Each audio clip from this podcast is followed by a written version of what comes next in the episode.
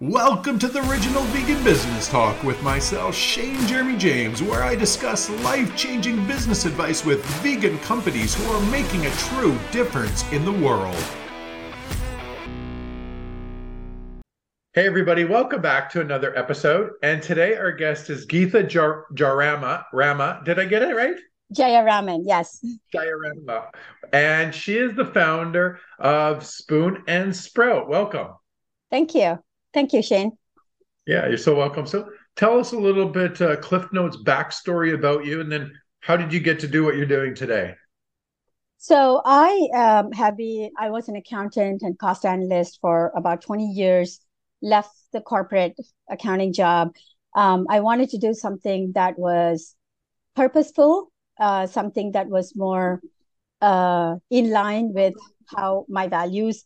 And um, after years of battling allergies with just for myself and my kids, I knew that there was something wrong with it. It was essentially food allergy. So I had to take a step back and think about what was causing all this. Having worked at Kraft Foods as a cost analyst, I um, let's say that I knew a lot of the ingredients that went into the products, and you know the aha moment is um, this is not what I want to consume. Um, so we went back and changed the way we not just ate food, but where we buy the food, who we are buying it from, how is it grown. So we've been, we basically went back to a more organic um, food consumption. So again, my 80 20 rule, most of the time it's organic. There are times you can't. So, um, and I'm okay with that. It's just being mindful about what you eat. And we have pretty much eliminated all food allergies by just switching our diet and sticking to it over the years. Right. That's amazing. That's amazing. And then, so when you started your business now, uh, why did you decide to start it? And tell us a little bit about it when I first started the business, it didn't start with the intention of, oh, I want to do something like super healthy. You know, I grew up in, I was born and raised in Malaysia, and Malaysia is the, um, it, it, Malaysia is the home of plantains. They have beautiful plantains, and we would make plantain chips at home, um, plantain chips at every party, at every wedding. And I wanted to recreate some of that because I couldn't find anything that was close to what my mom was making and it started out with a journey of making it at home and it kind of mushroomed into a business. And at the time and i was moonlighting between my job and you know doing plantain chips i did not know what i was getting myself into. Um, making a few pounds of plantain chips at home and increasing you know and and going commercial making hundreds of pounds of chips is a completely different ball game we had to figure out equipment there is no equipment in the market to peel and slice plantain. So it's a pretty manual task. And you can see that most plantain chips that you get in the market today are not made in the US due to those factors. And right. I did two things. I started with green plantains, found a distributor. Most, a lot of the plantains that are uh, consumed in this country are um, ripe, especially in the Hispanic markets, in the South American markets. Um, but we decided to do it green. So we uh, peeled, sliced, fried, packed. We pretty much do everything. The difference is um, we decided to go with healthier oils to, you know, to fry the chips. So we use, uh, we started out with safflower oil, but the distribution is very challenging to get, you know, to get sa- safflower oil. And you have to buy in very, very large quantities to make it affordable for you to get the supplier to ship those to you. So we, we switched to sunflower oil, which was a lot easier to get. But from a price point, it is at least double of any other oil that you can get in the market. Um, why I decided to stick with sunflower oil because it is a neutral oil, so the plantains retain the flavor of plantains but I also wanted to make sure that all my ingredients, all my other ingredients were uh, organic. The plantains are the only ones that are not organic. It's trying to get an organic plantain is just um, prohibitively expensive. Not to mention the skin is really thick. I don't think anything's going to penetrate through the plantain to get into the you know vegetable or fruit itself. So we started out with the plain sea salt and added on flavors as customers were requesting. So we ended up with having seven flavors, and the oil, the or and, and the spices are all organic. So we have some custom blends um, for a couple of our flavors, and I needed a kitchen to make the chips so that my celiac um, customers can enjoy plantains without any contamination in it. And that mushroomed into opening up a vegetarian cafe. I was born and raised a vegetarian lifelong, and I cared about, you know, not having any contamination in my food. So, um, but the cafe and the food kind of started taking over my time, and I started cutting back on the plantain chips.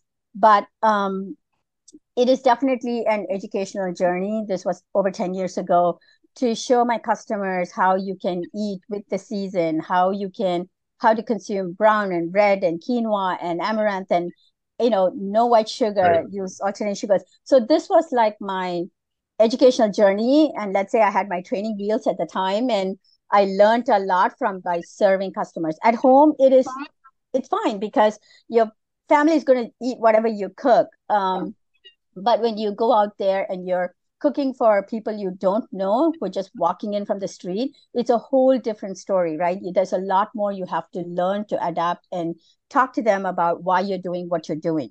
So we built a following on that. But after a couple of years of trying to do everything from scratch, um, I kind of went that burnout phase and I had to close down the business and um, closed the cafe, but I kept the meal plan alone because this gave me the flexibility to just do it once a week. So right. a lot of my uh, customers from the cafe um, ended up doing the meal plans. Um, so that helped me keep going for a while. And when we moved to New York, it was just too far for us to uh, commute to the cafe. And so it made sense for me to just close that location down and figure out what New York had to offer. Now, New York rents are very, very expensive. Um, yeah. So we did, we pretty much did events on the weekends, catering during the day, you know, and we uh, signed up with a company that did uh, lunch pop ups at corporations. So they, New York has a lot of eateries. So if you step out, you have lots of places to go to. But Great. there are many companies that wanted to give the service to employees to bring in companies every day of the week and say, okay, here are you know here is the the vendor that's coming in here's the foods you're going to have so sometimes the company will pay for them sometimes they subsidize this subsidize this by some dollar amount or 50% and right. sometimes not so we could we did that at least a couple of times a week and it could range anywhere between 40 uh 40 people we're serving today to 150 people tomorrow so it depends on the company that we're going to so that taught me this fast pace um, serving because we had all of two hours for lunch to serve that many people. Um, but it's not just the cooking part and serving part, but prepping and, and menu creation that I had to learn. Okay, I can't do this slow way that we cook at home. We kind of have to change the menu to adapt to how can we serve still the same quality and nutritious food, but you know, with as minimal effort as possible. Um, we did that for several years. Again, burnout because we were working seven days a week, and right. New York is very, very expensive to do business in.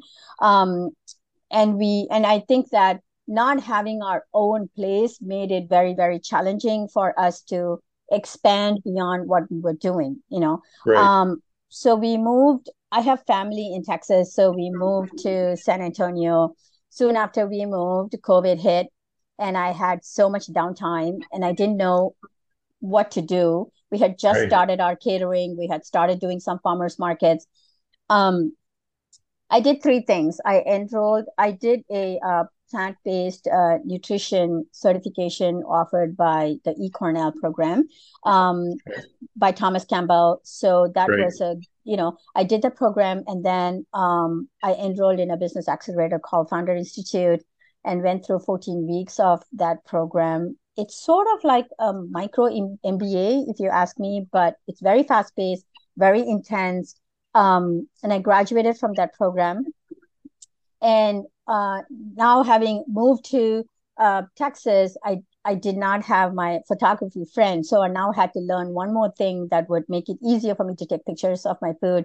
So I did an online course on food photography, so I can right. help myself take pictures of all the foods that I'm cooking. But part of the Founder Institute uh, program is you have to identify what your product is and work on that throughout throughout the 14 week program and while i was in new york there was uh, someone who made uh, tempeh which is a fermented uh, beans. Um, Great. and he actually had he uh, he made soy based uh, tempeh but he also made soy free tempeh. And that was more appealing to me since i don't consume much soy. Um, so now i don't have access to him and it'll be very expensive to ship a frozen product across the country. So I decided to learn how to make tempeh, and that was going to be my product for the Founder Institute Accelerator. So I now um, I now have a viable product. Uh, we have done some soft sales, and um, so I've learned to make the soy-free tempeh, and I make three, and I'm introducing three different um, ready-to-eat meals with the tempeh. So we have uh, tempeh curry, which comes with brown rice, tempeh teriyaki, which comes with the brown rice and millet noodles, and smoky tempeh, which comes with smoky tempeh, which comes with quinoa. Um, so all of these are gluten free, uh, soy free, and just a smoky tempeh has uh, cashew Caesar sauce that you can pour over. That's the only right. thing that is not nut free. Um, so this is what we hope to take to market. Uh, we're in the process of getting our non-GMO certifications and vegan and gluten-free certifications so we can now go to market with the product. That's amazing. In the meantime, in the meantime, I'm doing catering and meal plans. And I do have to say the tempeh items are pretty popular. Every meal plan order I have, somebody's ordering at least one tempeh item. Right. Amazing. What's been your biggest challenge right now? Um, finding a location is actually the biggest challenge. Um, I think what happened during COVID, and if you look at all the big, big cities like San Francisco and New York, um, many restaurants closed down. So you had that brick and mortar location that came up for lease, regardless of whether it's expensive or not. Houston didn't go through that. Initially, I thought that would be the same case here, but that's not the case. So you you had more demand, and very little supply. Um, in, in addition, people moved to Texas, you know, to Houston, to Dallas, you know, right. and Austin. So it the demand actually increased, not reduced. So the challenge is to find a a location that is ideal for my kind of business and um and not be so very expensive. Again the demand has driven up the prices of the you know the rent for the lease locations as well. So we're still we've been looking for almost a year now and we still haven't found anything that is suitable. So we're still looking. Hopefully we'll find one you know soon. Wow. but i think that is the critical. Like in most um but like in most big cities right? When you don't have a brick and mortar location and you're doing something that's more of a niche it's not that vegan food is a niche, but what I'm doing is more of a niche. Um, right. And when you don't have a brick and mortar location and you either have a catering or a meal plan, it really minimizes how many people will will uh, hire you for their services, right? So right. Um, it that means that most people have not tried my food unless somebody catered and they were there or they decided I want a meal plan and it is a lot easier for people to say hey i'm going to be busy. I'm going to just pick up dinner on my way home rather than say i'm going to be really busy. Let me plan on the meal plan so i don't have to worry about food. And most times i think people go with the first you know option which is yeah, yeah i'm tired. I don't want to cook. Let me just stop by and pick up something you know?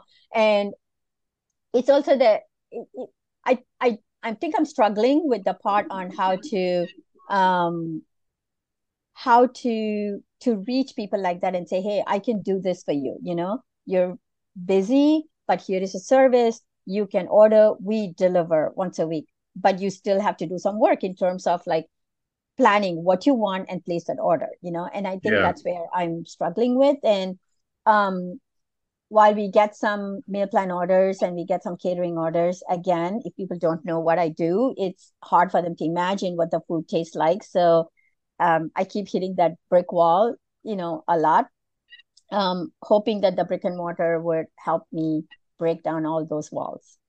Right, right. And so that's how you, that's how like you're going to do brick and mortar uh, in order to uh, kind of uh, gain more traction. But are you are you also going to do like online too? So brick and mortar and do yes. Um, I think I think the right. I think the online is important. You know, um, so people can say, okay, I'm going to go ahead and place an order, but I'm going to go pick it up. You know, I mean, I'm still going to do the meal plans for people who are still interested in that and not worry right, about yeah. dinner on a daily basis and again expand on the catering services when we have a brick and mortar it's easy for me to show them showcase more items that i can you know do right and people can sample so um, getting more catering expanding on that is actually critical right yeah you're like every small you know smaller business i mean you just have a it's such an online play now for everybody and and and, mm-hmm. and such a branding play and such a um you know i mean it's what a lot of people don't do. They don't put enough into the content play. And you know, we've done a hundred podcasts in the last five months, and mm-hmm. It's built our. You know, I wanted to go back into the vegan space and start talking again because I didn't talk. I've been vegan for a long time. I just didn't talk, and everybody was like, "You need to talk more." So you know, it took us five months to really, you know, garnish and make quite good money, get a lot of people out there, build brand. Um, but it was just a such an online play um, of content, which you know positioned us, you know, into the market. So I like brick and mortar nowadays. You know, I, I was, you know, when I had the Curves franchises, I, I mean, we didn't have online, so you know, everyone kind of jokes because they knew that I would crush it, even though I crushed it more. I'd even crush it more because I would just, to me, it's like, okay, here's my demographic. I just got to figure out where all these people now are online. Where are they hanging out on Instagram? Where are they hanging out in the groups? This is my demographic. I now I just build community around them with inside the ecosystem, and then I bring them in. You know, so um, I, I feel brick and mortar is easier nowadays, but most people just I believe mo- most people don't do it properly. The, the truth is. I, I'm going to agree with you on that because I see my challenges in not having the brick and mortar. Um, but again, talking about the demographics, right? When we lived in New York, and we would uh, all the time that we did catering or we actually all the catering i did were people who were not vegans or vegetarians all right. my catering was from people who wanted you know different options but yeah. completely vegan. They were fine with it.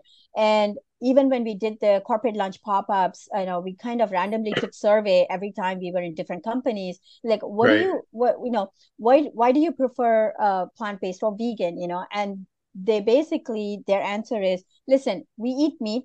I'm not going to give up meat. But if i want to eat something healthier i don't want a i don't want a vegan burger patty. I prefer something that is less processed that has more vegetables in it. And 80% of our customers in new york were not vegans or vegetarians. So now we move to uh, houston and we find that that number is has, is even higher you know that we have many more people who are not vegans or vegetarians yes if they're coming for an event where there's catering and they find that we have vegan options it's exciting for them you know but predominantly my customer base are not vegans or vegetarians you know so it it again adds another challenge here because the pie i can service to is so much larger right? How do i even um i, I don't know how to target because i don't have a core target market Mm-hmm. I don't have a to- core target audience, right? If it's so large, I don't know how to um I don't know how to address that market. Right, right. But I think your mar- your market, especially if you're doing brick and mortar, I mean, your market is is in your general demographic of in your community, and so it's just a matter of, I mean, finding I'm, one. Yeah, I'm really good at building community. I, I say there's two things that build a business in the end big, and I've done them both. One is building teams, and two is building community. And if you build those together, you scale a business. And it's funny how many business owners don't focus on that. It's crazy to me. And and and uh, you know, especially if you have brick and mortar, um, you know, that community is so important. Like we we we have online stuff. Majority of our stuff is now, besides some of our clothing and stuff like that. Um, but it's interesting because one of my uh, guys the other day, he's in big business, to go 200 million. He said to me, it's interesting that, you know, you help so many of these businesses scale and, and stuff like that. And you have a really online business now, but you're really offline. And he's like, you look at your compassion kingdom and what you do in the community, you do more offline, but you sell your pro programs online. online. And he's like, it's interesting how you've been able to scale and you get that, right? And you, so you've been able to you know so so so for me you know it would be even easier for me if i had a brick and mortar right because i mm-hmm, mm-hmm. people can meet there you know we could do things right. and stuff like that so i like brick i you know I like brick and mortar still. I mean, I come from brick and mortar, and I, I, you know, I have a real passion for brick and mortar. I miss brick and mortar. I, you know, to be honest, right? I, I enjoy brick and mortar, um, and I think there's a real opportunity with when people do brick and mortar right nowadays because of the inter, you know, because of online um, and being able to, you know, being able to keep the community tight with you as it grows because of online. So the right structure, like if you look at our process and systems just for how we build community, it's flawless, like flawless, right? And so, um, and that's why we win. But a lot of people can't see that because you know what I mean. It's so it's so uh, I guess you would call it. You could say it's so operations right? And people can't see I, behind the bit uh, of the of operations. I also think that that brick and mortar is also building relationships, you know, getting to know your customer base even better yeah. because you get to talk to them in person yeah. and and that helps you tweak your business, make changes to your business, you know, there's only so much yes, online is great. We can write pages and pages and post reviews and all of that stuff, but nothing like really having that conversation with, you yeah. know, a customer base. Way back when I had my vegetarian cafe, uh, there were days when I would only get people will with all kinds of illness show up at my door, and right. you know, I felt like I was cooking for the sick, but I had cancer patients. I had people with high right. diabetes, you know, um, yeah. and and blood pressure and all kinds of health issues you know? And it made me I, I think it made me think about here is be, why they came? Because i was very transparent with every ingredient i was using in my food. So they right. knew that they could come here and feel safe because you know the ingredient list doesn't really cover every single item that's going in there to be honest, I think people need to read the nutritional labels and the ingredient list so that you are aware of what goes into the food. And there's so much uh, rush to get through the day. And, you know, when you go grocery shopping, you, I, I tell myself, and sometimes I end up doing this, you don't go shopping when you're hungry. You will end up buying the wrong things, you know, right. things that you shouldn't yeah. have. Um, but I think it's critical to take that extra few minutes to read the ingredient label and not just, you know, grab it and put it in your cart without understanding what that product is and or especially if you have issues, health issues or you have allergen yeah. issues, right? Um, and I think that having a location where I can cater to a lot of allergies and a lot of people who have dietary limitations, you know, can be pretty useful, uh, can be very helpful with a brick and mortar. Yeah, I, I agree hundred percent. You can you can build relationships at a different level faster with mm-hmm. brick and mortar. And, and and it was interesting. I was just teaching a group of business people last night, and and and one of the things is I always say you only win in the end. Everything is a commodity somewhat because of the internet, no matter what anybody mm-hmm. says, right? Unless mm-hmm. you start Uber or you know what I mean, something mm-hmm. like that the only thing you can win on is the customer experience that is out of this uh, out of this world. And most people are just okay right? And some of the ones that i even looked at and they thought they were good they're like oh shit. Like when you showed me how to do it i realized i wasn't that good. You know like i wasn't that good. And i said that's where you win because most business owners suck at that part suck at it. You know sorry to say everybody listening but i have yet to see somebody walk into my door and show me a flawless customer experience. And yeah a couple of my friends they're also millionaires. That's how they got there right? So um you know th- that's how you know and that with brick and mortar it's so much e- you know it's it's really easy too to be able to create that different customer experience but not just with inside the establishment even when they leave and you know and you have so much connection to them now. Um and so they go uh, and and uh, they walk away and, and they're like wow or over time they're like wow. I always find it interesting. People will put way more into marketing dollars and not take even 3% or 4% off their sales into customer experience when if you do customer experience right you can cut down in your marketing dollars by 95% it, it just has never made sense to me you know and, and a lot of people ask me why i had success with the curves franchises and we annihilated everybody was because the customer experience and how we built community was just at a different level than everybody else. And and that's that's that's really why we won.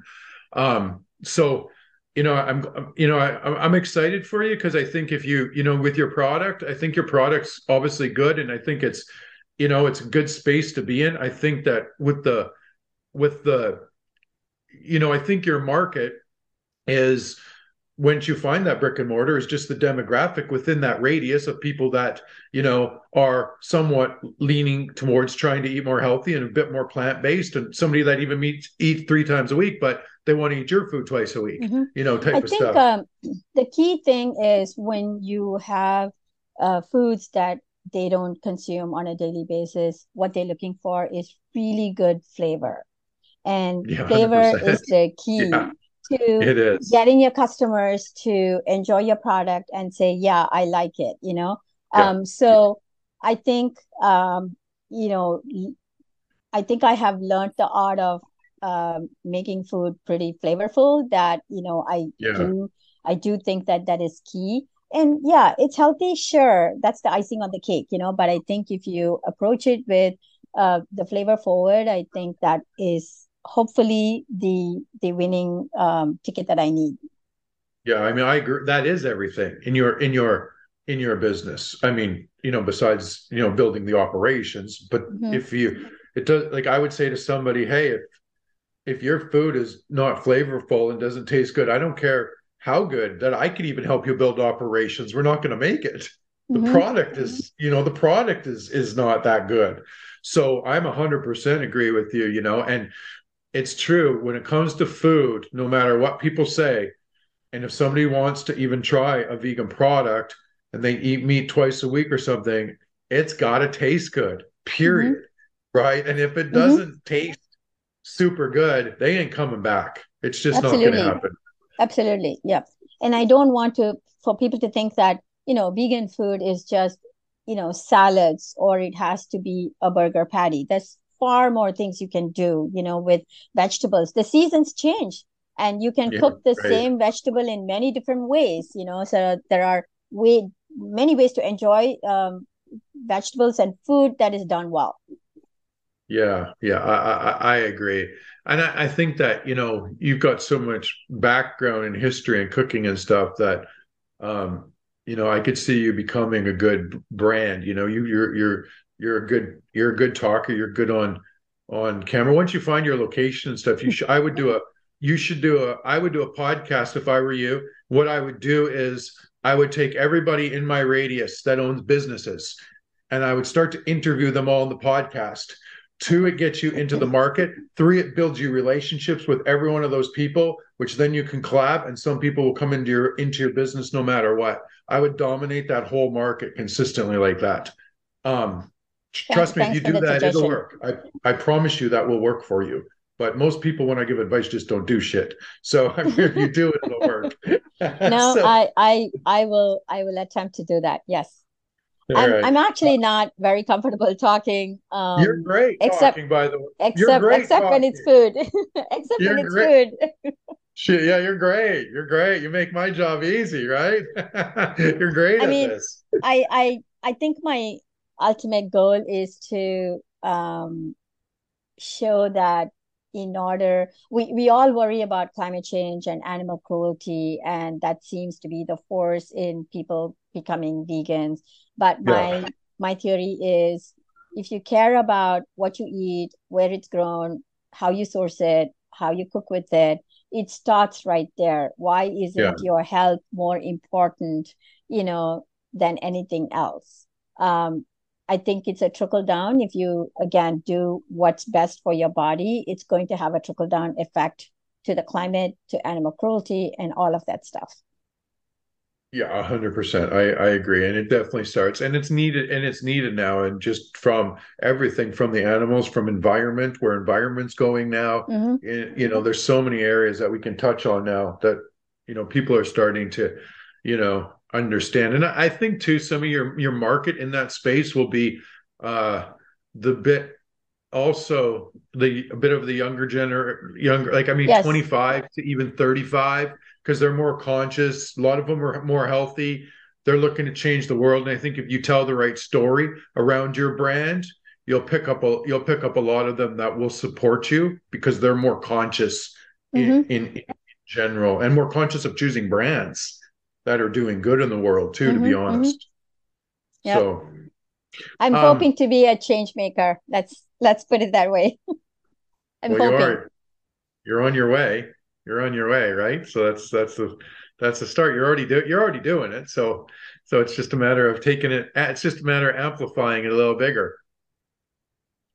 that that's that's the hard part for me. I you know I've worked uh, behind a desk for so many years before I got into the cooking that my comfort is uh, in the kitchen, not really in front of people. So um, I have to make a big effort to write and talk um, than just you know spending my time being happy in the kitchen right well i mean like i said you you do extremely well doing this. You're very well spoken very articulate and you. you. come across with good energy. So you know this is where you're you know you're going to build your business upon doing this this type of stuff to be honest because you're some people just can't do video. They're just not good at all on it right? So i tell them look you know you've got to get into writing more. You've got to do audio or stuff more. You know you know you're just video is not your thing at all right at all mm-hmm. but you you you you you are i mean there's people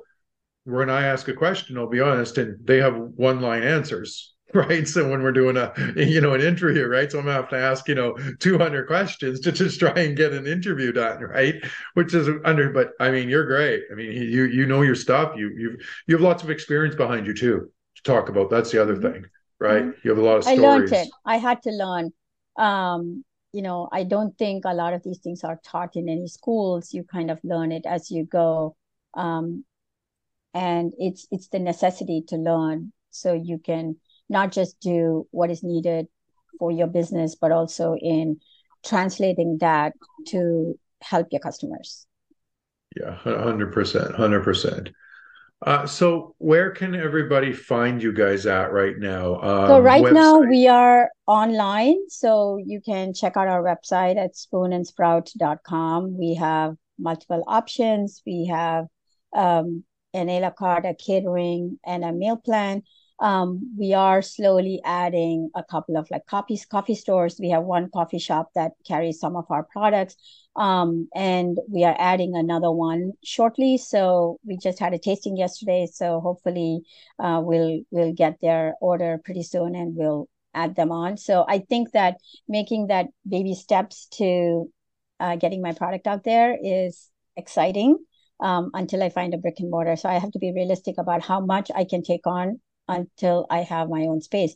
We have a commercial kitchen that we use. It's a shared kitchen space, but again, shared kitchen spaces are time and space limiting. So there's only so much I can do with, you know, a shared kitchen space.